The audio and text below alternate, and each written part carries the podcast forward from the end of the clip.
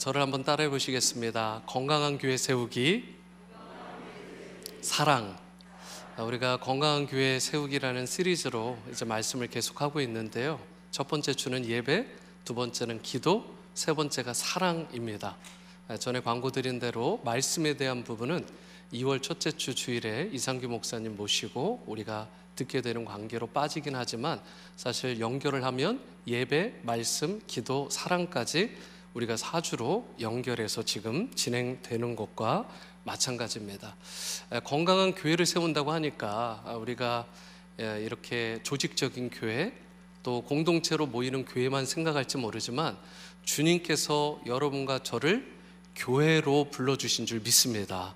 그래서 개인의 교회에 대한 컨셉 그리고 가정도 주님의 교회로 세워지고 또 공동체 쪽으로도 교회가 세워지게 되는데 그래서 이 말씀은 공동체 쪽으로도 주시는 것이지만 우리 개인에게 각자에게 주시는 메시지이기도 합니다. 그래서 주님께서 여러분과 저에게 또 우리 교회에 원하시는 것은 건강성입니다. 건강성. 어떻게든 공동체가 건강해지고 가정이 건강해지고 개인의 삶이 우리 자녀들이 건강하게 세워지는 거예요. 그런 의미에서 이번 말씀 세 번째 말씀인데요. 사랑을 통해서 주님께서 여러분과 저에게 원하시는 그 메시지를 잘 받고 주님께서 원하시고 기뻐하시는 뜻을 이루어드리는 복된 성도들로 힘있게 귀하게 또 쓰임받게 되기를 소망합니다. 2023년 5월 초, 그러니까 지금이 2024년 1월이니까요. 그렇게 오래되지 않았습니다. 몇 개월 전에 미국 공중보건서비스단 PHSCC라고 불려지는 곳에서 발간한 보고서를 바탕으로 그것을 인용해서 외로움과 고립감은 매일 담배 15개씩을 피우는 것과 같은 수준의 위험이라는 제하의 기사가 한국 언론에 보도된 적이 있습니다.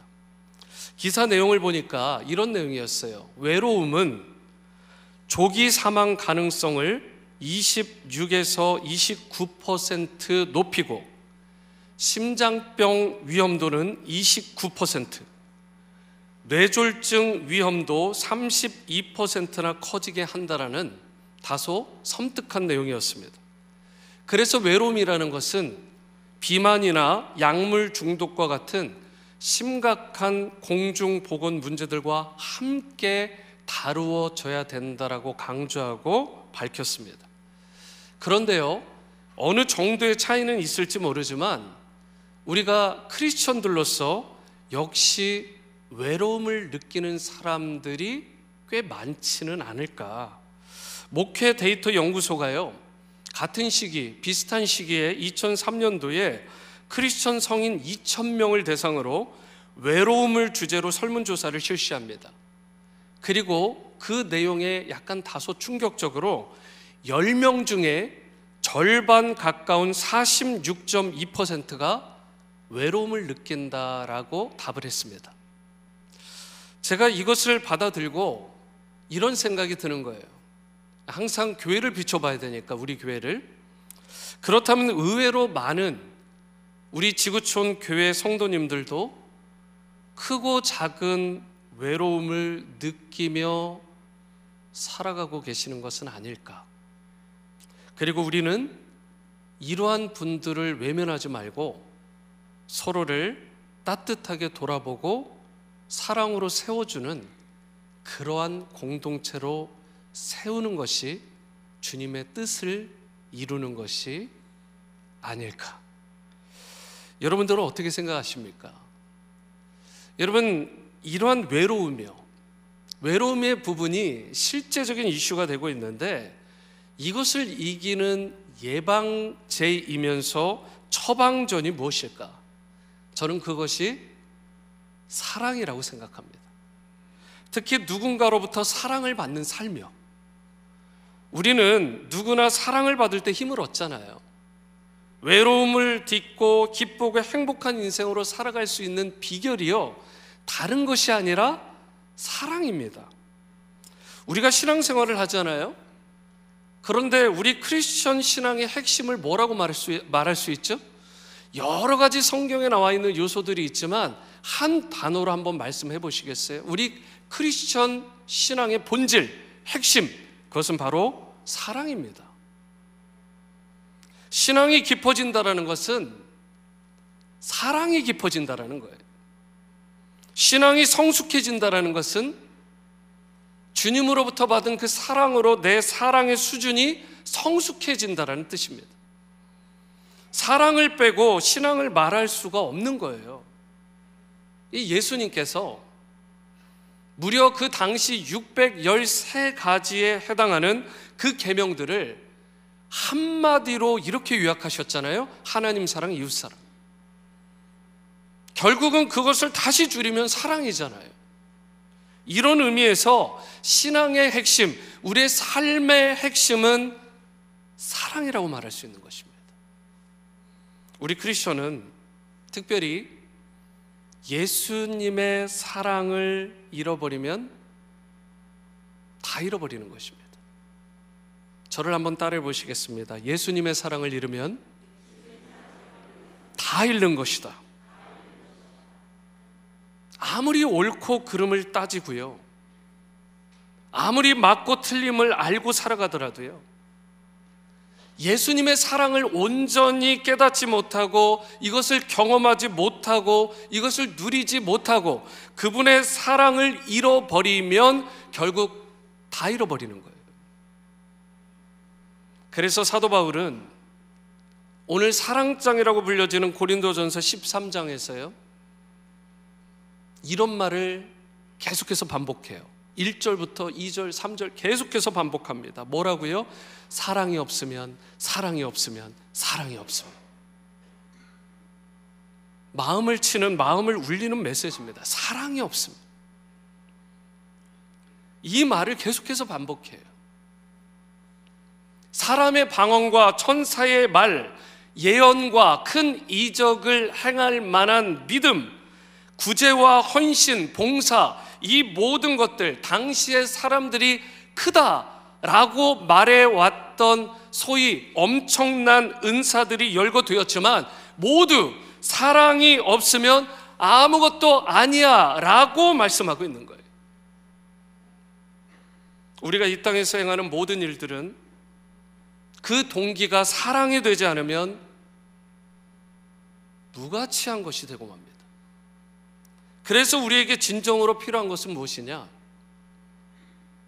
예수님의 사랑인 것입니다. 사랑이야말로 모든 문제의 해답이 되고 사랑이야말로 진정한 해결책이고 치료제가 되는 것입니다. 다른 것은 좀 부족해도 돼요. 사랑만 좀 충만하게 있으면 나도 살아나고 회복될 뿐만 아니라 나도 누군가를 살리고 회복할 수 있게 되는 것입니다. 그런데 안타까운 게 뭐죠?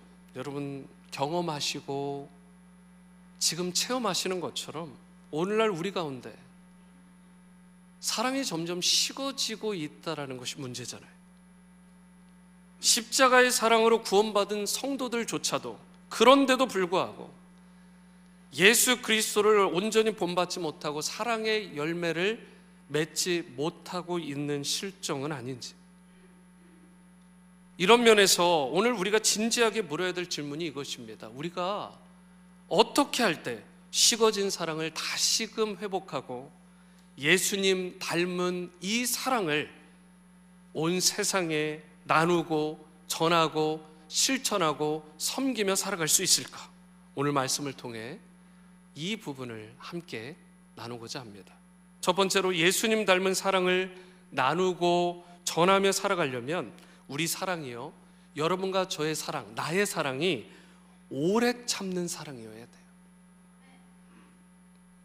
오늘 본문 4절 상반절을 보실까요? 뭐라고 말씀했습니까? 사랑은 오래 참고. 그러면서 7절도 예외가 아니에요. 7절을 보시면 모든 것을 참으며 모든 것을 믿으며 모든 것을 바라며 모든 것을 어떻게 해요? 견디느니라. 오래 참는 것, 인내하는 것, 견디는 것 다 같은 맥락에서 나온 말이잖아요. 결국 사랑은 오래 참는 것입니다. 여러분 아름다운 가정을 행복한 가정을 세우는 게 우리의 비전 가운데 하나 아닙니까? 그런데 어떻게 아름답고 건강한 가정, 행복한 가정을 세울 수 있죠? 대답은 의외로 간단합니다. 인내하면 돼요.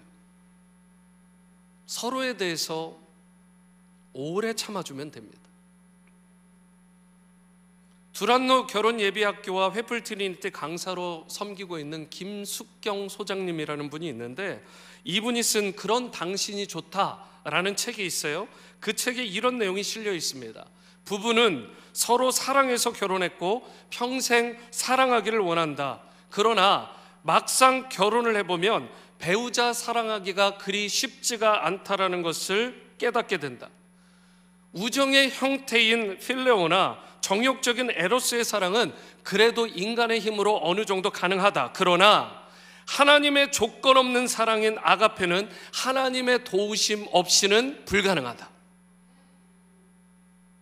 불가능한 거예요. 내 힘으로 되는 게 아닙니다. 하나님의 조건 없는 사랑인 아가페는 하나님이 도와주시지 않으면 하나님이 인도해 주시지 않으면 불가능한 거라고요. 우리가 읽은 고린도전서 13장에 보면 사랑은 오래 참고 사랑은 온유하며라고 시작을 합니다. 그런데 예수님께서 오래 참고 온유하셨잖아요. 예수님을 주어로 두면 딱딱 들어맞아요. 예수님은 오래 참으셨어요. 예수님은 온유하셨어요. 딱 맞죠. 그런데 여기에 주어로 나를 집어넣어 보면 어떻겠냐는 거예요. 과연 나는 오래 참고 나는 온유한 삶을 살았다고 살고 있다고 자신 있게 말할 수 있냐는 것입니다. 예수님께서 주신 사랑은 여러분과 제가 서로를 사랑할 수 있는 강력한 힘이 되는 거예요. 그래서 다른 사람을 사랑하려면 어떻게 해야 된다고요? 먼저 예수님의 사랑을 받아 누려야 되는 것입니다.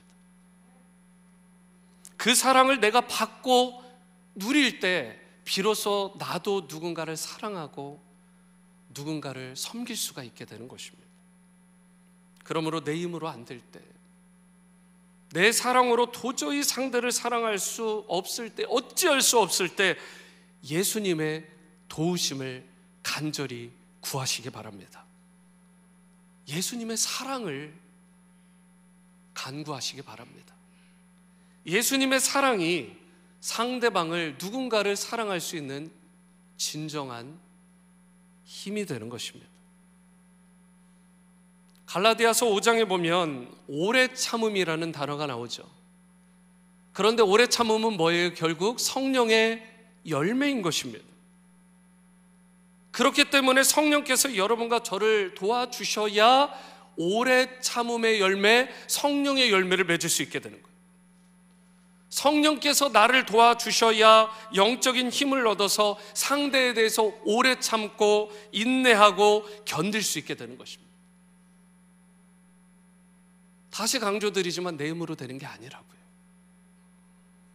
그렇기 때문에 무엇보다 여러분 안에 성령께서 공급해 주시는 영적인 힘이 계속해서 흘러 들어올 수 있도록 계속해서 공급되어 질 수 있도록 기도할 수 있게 되기를 바랍니다. 그러할 때 여러분의 가정도 든든히 서게 되고 교회에서 직장에서 아름다운 관계, 성령의 열매를 주렁주렁 맺을 수 있게 되는 것입니다. 성 어거스틴이 이런 의미 있는 말을 했습니다. 주께서 저를 사랑하심으로 저를 사랑스럽게 하셨나이다. 그냥 쓱 지나가면 잊혀지거나 버릴 만한 글처럼 느껴질 수 있는데요. 한번 곰곰이 생각해 보세요. 한 번 더 읽어 드릴게요. 주께서 저를 사랑하심으로 저를 사랑스럽게 하셨나이다. 우리는 보통 일반적으로 누군가가 사랑스러우니까 사랑하는 경향이 있어요. 애들을 볼 때도 어른들이 보통 그렇게 얘기하잖아요. 야, 너 왜 이렇게 이쁘게 생겼냐? 그리고 또 누구 가운데 이야기하면서 와, 얘는 왜 이렇게 똑똑해? 똑똑하니까 사랑하는 거예요. 심지어 돈이 많으니까 그 사람 옆에 붙는 것입니다. 예쁘니까 사랑해요. 그런데 우리 주님은 성 어거스틴의 말에 따르면 뭐라고 돼 있어요? 그 반대라고요. 우리를 그냥 무작정 사랑하세요. 조건 따지지 않고 사랑 일단 해 놓으시고요. 그 다음에 하시는 프로세스가 뭐냐면 우리를 사랑스럽게 만드신답니다. 완전히 개념이 다른 것입니다. 일단 사랑해 놓고 우리를 성화의 과정을 통해서 예수님 닮은 성품으로 사랑스럽게 빚어 가시는 거예요. 쉽게 얘기하면 덮어놓고 사랑하시는 거예요. 조건 없이 사랑하시는 것입니다. 우리 주님께서 마음이 얼마나 넓으십니까? 그래서 마태복음 5장 45절에도 이렇게 말씀하잖아요. 이같이 한즉 하늘에 계신 너희 아버지의 아들이 되리니 이는 하나님이 그 해를 악인과 선인에게 비를 의로운 자와 불의한 자에게 내려 주심이라. 우리 주님은 악인이든 선인이든 모든 해와 비를 동일하게 비춰 주시고 동일하게 내려 주신다라고 말씀하시잖아요. 우리가 어떤 상황이든지 그냥 사랑하시는. 이 사실을 너무나 잘 알았던 인물이 대표적으로 사도 바울이잖아요. 사도 바울이 그래서 로마서 5장 6절에 이렇게 말씀합니다. 우리가 아직 연약할 때에 기약대로 그리스도께서 경건하지 않은 자를 위하여 죽으셨다. 이 경건하지 않은 자가 누구예요? 나입니다. 우리예요. 다른 누군가가 아니라 그 경건하지 않은 자가 난데 그 경건하지 않은 나를 위하여 예수님 죽으셨습니다. 우리가 돈도 없고요. 힘도 없고요. 똑똑하지도 않고요. 뭐 그리 사랑스럽지도 않고요. 연약함 투성인데 허점 투성인데 그런 우리를 사랑하셨답니다. 그리고 실제로 그 사랑으로 여러분과 저에게 나에게 다가오신 거죠. 그런데 놀라운 게 뭔지 아십니까? 여기서 멈추지 않으세요. 로마서 5장 8절 다 함께 읽겠습니다. 시작. 우리가 아직 죄인 되었을 때에 그리스도께서 우리를 위하여 죽으심으로 하나님께서 우리에 대한 자기의 사랑을 확증하셨느니라.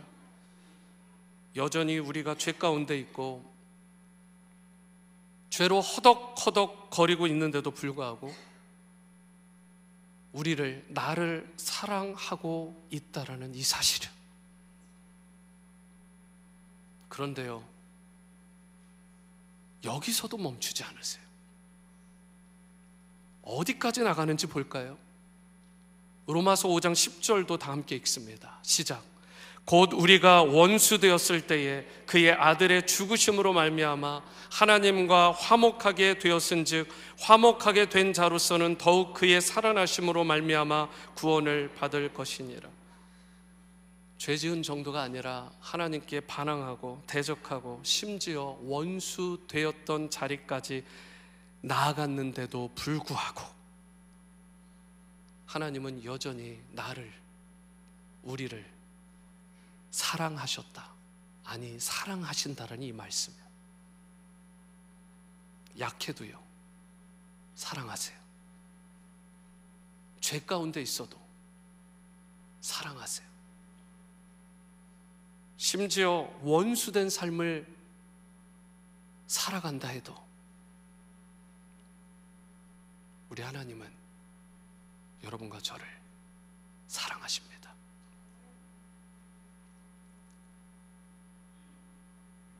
하나님의 사랑에선 결코 예외일 수 있는 자가 없다라는 거예요.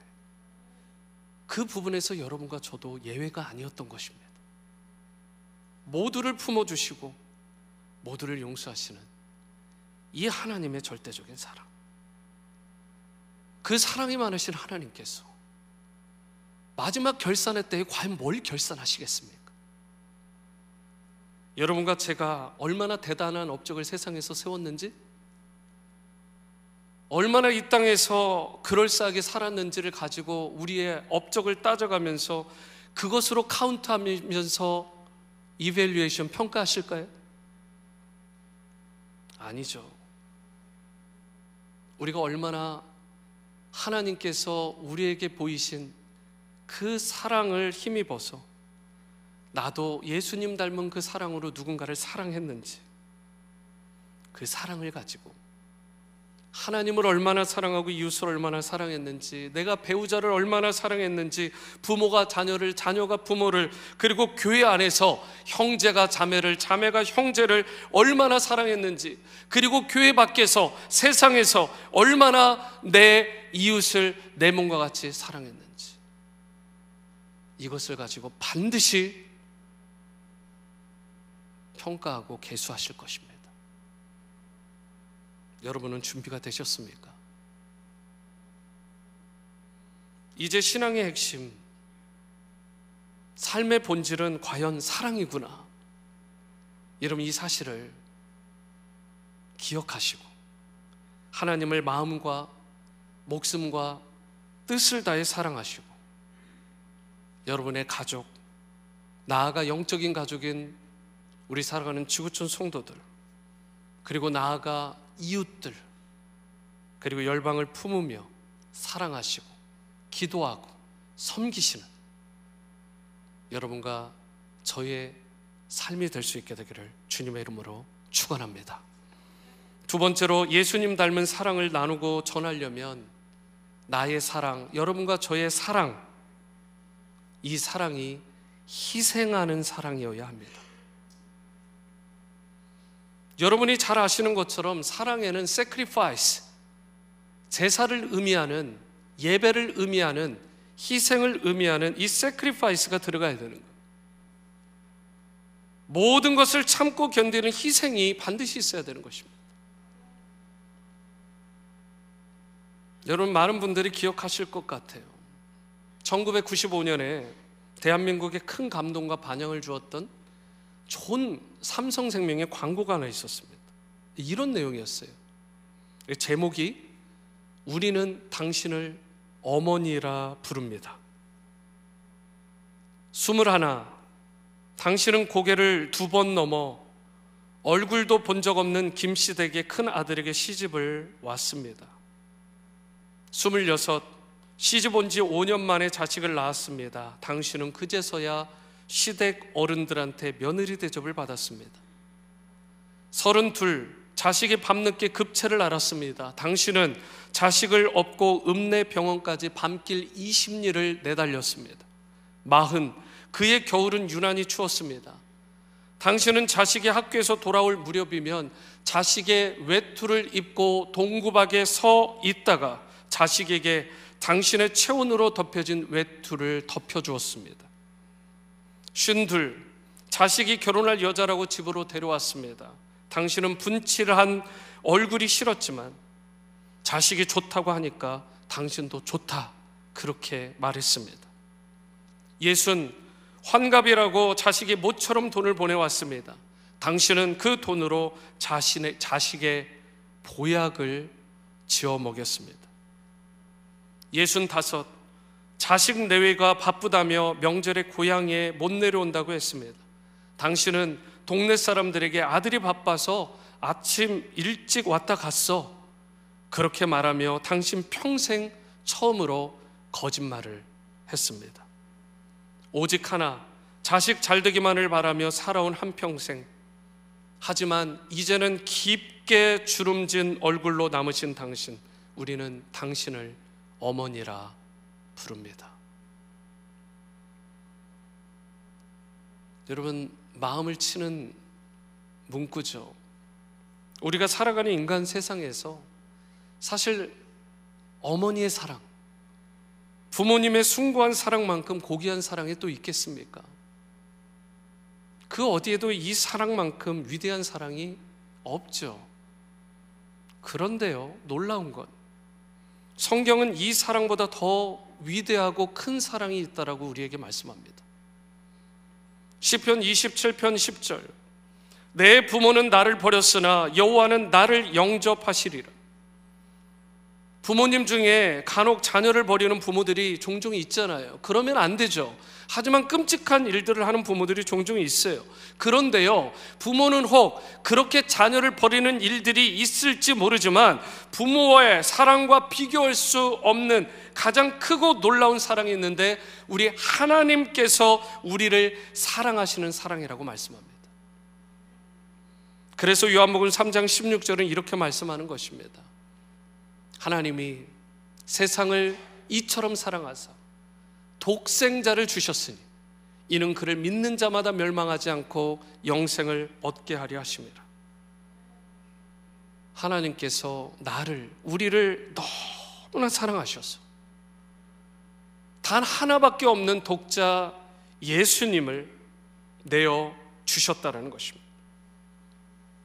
그런데 그 내어 주실 때 당시에 나를 돌아보니까 우리를 돌아보니까 도저히 사랑받을 자격도 없었고 더러워질 대로 더러워졌던 나인데 우리인데 그런 인생을 살리기 위해서 하나밖에 없는 아들을 내어 주셨다라는 사실.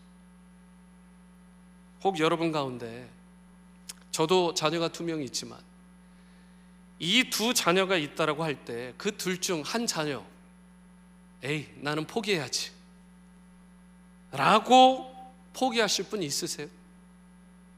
그두 명은 좀 너무 좁나요? 열 명으로 늘려볼까요? 한 열 명 되면 그 중에 하나 정도 그래도 구할은 남기는 거니까 일하는 포기하겠다. 그렇게 포기할 분 있으세요? 여러분 아마 정상적인 부모라면 누구도 자녀 포기하지 못합니다. 끝까지 포기하지 못해요. 그런데요. 우리 하나님은 두 명도 아니고 열 명도 아닙니다. 단 하나밖에 없는 독자 예수 그리스도를 여러분과 저를 위해 나를 위해 주셨다고요. 그 아들 예수 그리스도를 십자가에서 찢으셨어요. 피 한 방울, 물 한 방울까지 다 쏟아서 죽도록 방치하셨습니다. 왜 그렇죠? 왜 그렇게 하신 거예요? 왜냐하면 전혀 사랑받을 자격이라고는 없는 날 위해 우리를 위해 나를 사랑하시고 우리를 사랑하시기 위해 그 하나뿐인 아들을 죽기까지 내어주시고 대신 여러분과 저를 나를 살리신 것입니다. 예수님은 이 땅에 살기 위해 오신 분이 아니에요. 예수님의 행적을 말씀을 통해 잘 추적해 보세요. 그렇다고 죄인들을 죽이기 위해 심판하시기 위해 오셨다? 그것도 아니에요. 예수님은 스스로 죽기 위해 오셨어요. 마가복음 10장 45절이요. 인자가 온 것은 섬김을 받으려 함이 아니라 도리어 섬기려 하고 자기 목숨을 많은 사람의 대속물로 주려 함이니라. 우리가 십자가에 달려 죽었어야 하는 죄인인데 내가 달려 죽었어야 되는데 그러한 죄인 된 날 위해 우리를 위해 예수님께서 대신 죽으신 것입니다. 이사야 53장 5절에도요. 그가 찔림은 우리의 허물 때문이요 그가 상함은 우리의 죄악 때문이라 그가 징계를 받음으로 우리는 평화를 누리고 그가 채찍에 맞음으로 우리는 나음을 받았다라고 말씀합니다. 내가 달려야 할 십자가였는데, 내가 맞아야 될 채찍이었는데,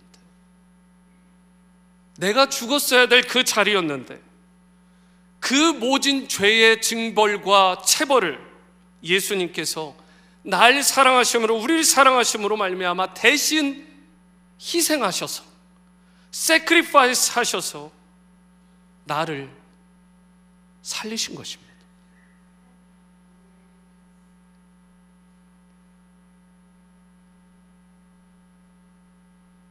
그리고 그 사랑이 지금도 여러분과 저를 나를 향하고 계시고 그리고 지금도 이후로도 영원히 임하실 거라고 약속하시는 것입니다. 여러분 가운데 혹 이런 분이 있을 수도 있어요. 난 사랑이 참 많습니다. 나는 희생할 줄 아는 사람이에요. 나는 내 자식도 사랑하고요. 내 아내도 사랑하고요. 내 남편도 사랑하고 내 일도 사랑하고 난 내 나라도 사랑하고 모든 것들을 사랑합니다. 그런데 여러분 여기서 잠깐요. 우리가 점검해 봐야 될 게 있어요. 더 중요한 것은 내가 사랑하느냐 안 하느냐보다 더 중요한 것은 내가 사랑하는 방식이 과연 성경적이냐, 우리 예수님을 닮은 사랑의 방식이냐 하는 부분 아니겠어요? 오카는 목사님이 설교를 하셨을 때 이런 내용을 한번 하신 적이 있습니다. 예수님께서 요한복음 13장에서 제자들의 발을 씻기시던 장면 기억하시죠? 예수님께서 제자들에게 보여주고자 하셨던 것이 있잖아요. 그것은 바로 내가 너희를 이렇게까지 사랑한다. 종의 모습으로 너희를 씻기고 사랑한다. 그리고 이러한 사랑과 섬김으로 너희도 누군가를 사랑하고 섬기는 종들이 되어라. 그런데 여러분, 만일 예수님께서 제자들의 발 앞에 무릎을 딱 꿇고는 세수다에 물을 담으셨어요. 그리고 발을 씻기려고 하는데 예수님께서 가져오신 그 물이 만약에 섭씨로 100도씨 펄펄 끓는 물에다가 담아놓고 발을 자꾸 집어넣었으면 사랑이라고 말할 수 있을까요? 반대로 얘기해 볼까요? 이렇게 지금 추운데 굳이 얼음이 둥둥 떠 있는 물을 퍼다가 그거 깨지도 않고 그 얼음 채로 발을 팍팍 긁어가면서 내가 널 사랑해. 이렇게 얘기했을 때 제자들이 예수님으로부터 사랑을 느꼈을까요? 여러분 중요한 것은 내가 너를 사랑한다, 사랑하지 않는다라는 부분보다 더 중요한 것은 내가 당신을, 내가 누군가를 어떻게 사랑하는가 하는 방식의 부분입니다. 술을 거나하게 들고 사람을 막 구타하면서 내가 너를 사랑해서 이런 거야. 여러분, 그게 사랑인가요? 아니잖아요. 오늘 우리가 내 마음 속에 사랑이 있다라고 그렇게 하는 것보다 더 중요한 것은 바로 이 부분이에요. 성령님께서 내 마음에 임재하시고 내주하시고 역사하셔서 나에게 보여주시고 나에게 깨닫게 하시고 나에게 실천하게 하시는 그 방식으로 내가 누군가에게 오래 참고 누군가에게 희생하고 누군가를 섬기는 그 사랑으로 사랑하는 사랑. 저는 그 사랑의 방식을 여러분과 제가 제대로 잘 닮을 수 있게 되기를 축복합니다. 내 방식이 아니라고요. 성경에서 예수님이 보여주신 그 방식. 이제 우리도 삶의 모든 영역에서 나를 사랑하사 우리와 같이 우리를 사랑하사 우리와 같이 되셨던 그 사랑을 본받아서 언제나 오래 참고 온유하고 시기하지 않고 자랑하지 않으며 교만하지 않고 무례히 행하지 아니하고 자기의 유익을 구하지 않고 성내지 않으며 악한 것을 생각하지 않고 불의를 기뻐하지 않으며 진리와 함께 기뻐하되 모든 것을 참고 모든 것을 바라며 모든 것을 견디며 예수님 닮은 사랑으로 사랑하는 그러한 신자의 삶 살아갈 수 있게 되기를 바랍니다. 헨리 나우엔이 영혼의 양식이라는 책에서 이런 멋진 표현을 했더라고요. 이런 내용입니다. 우리가 살다가 누군가에게 상처받을 수 있다. 즉 부모에게 상처받고 친구에게 상처받고 배우자에게 상처받고 심지어 목사에게 성도에게 자식에게 상처를 느낄 수 있는데 그 실망감은 다 하나님께로 인도하는 도로 표지판과 같아. 이게 무슨 의미인지 아시겠어요? 우리에게 선하게 좋게 행하는 사람만 하나님께로 인도하는 도로 표지판이 되는 게 아니라 때로는 우리에게 어렵게 하는데 힘들게 하는데 심하게 얘기하면 그 왼수 같은 사람 때문에 내가 오히려 하나님 앞에 몸부림치면서 하나님 이 인간관계를 잘 해결하게 해주세요. 이 위기를 잘 이겨내게 해주십시오. 그렇게 기도하고 그렇게 하나님 앞에 더 가까이 가게 만들어서 하나님께로 인도하는 그 도로 표지판과 같은 존재가 그들이 되었다면 그들에게 오히려 감사해야 되지 않겠냐라고 이 헨리 나우에는 지적하고 있는 것입니다. 여러분과 제가 그런 의미에서 마음을 좀 넓혔으면 좋겠습니다. 저와 여러분들이 누군가를 미워하고 원망하는 마음을 이제는 좀 다 내려놓을 수 있게 되기를 바라고 예수 그리스도의 사랑받는 자답게 성도를 사랑하고 이웃을 사랑하며 그리하여 주님이 주시는 행복감으로 충만한 그런 삶을 살 수 있게 되기를 바랍니다. 다시 강조드리지만 신앙의 핵심은 사랑입니다. 사랑이 교회와 가정을 그리고 개인의 삶을 건강하게 세운다는 사실을 기억하시고 사랑이 식어진 이 세상에 예수님 닮은 사랑을 나누고 전하며 살아가는 모든 지구촌 성도님들 다 될 수 있게 되기를 주님의 이름으로 축원합니다.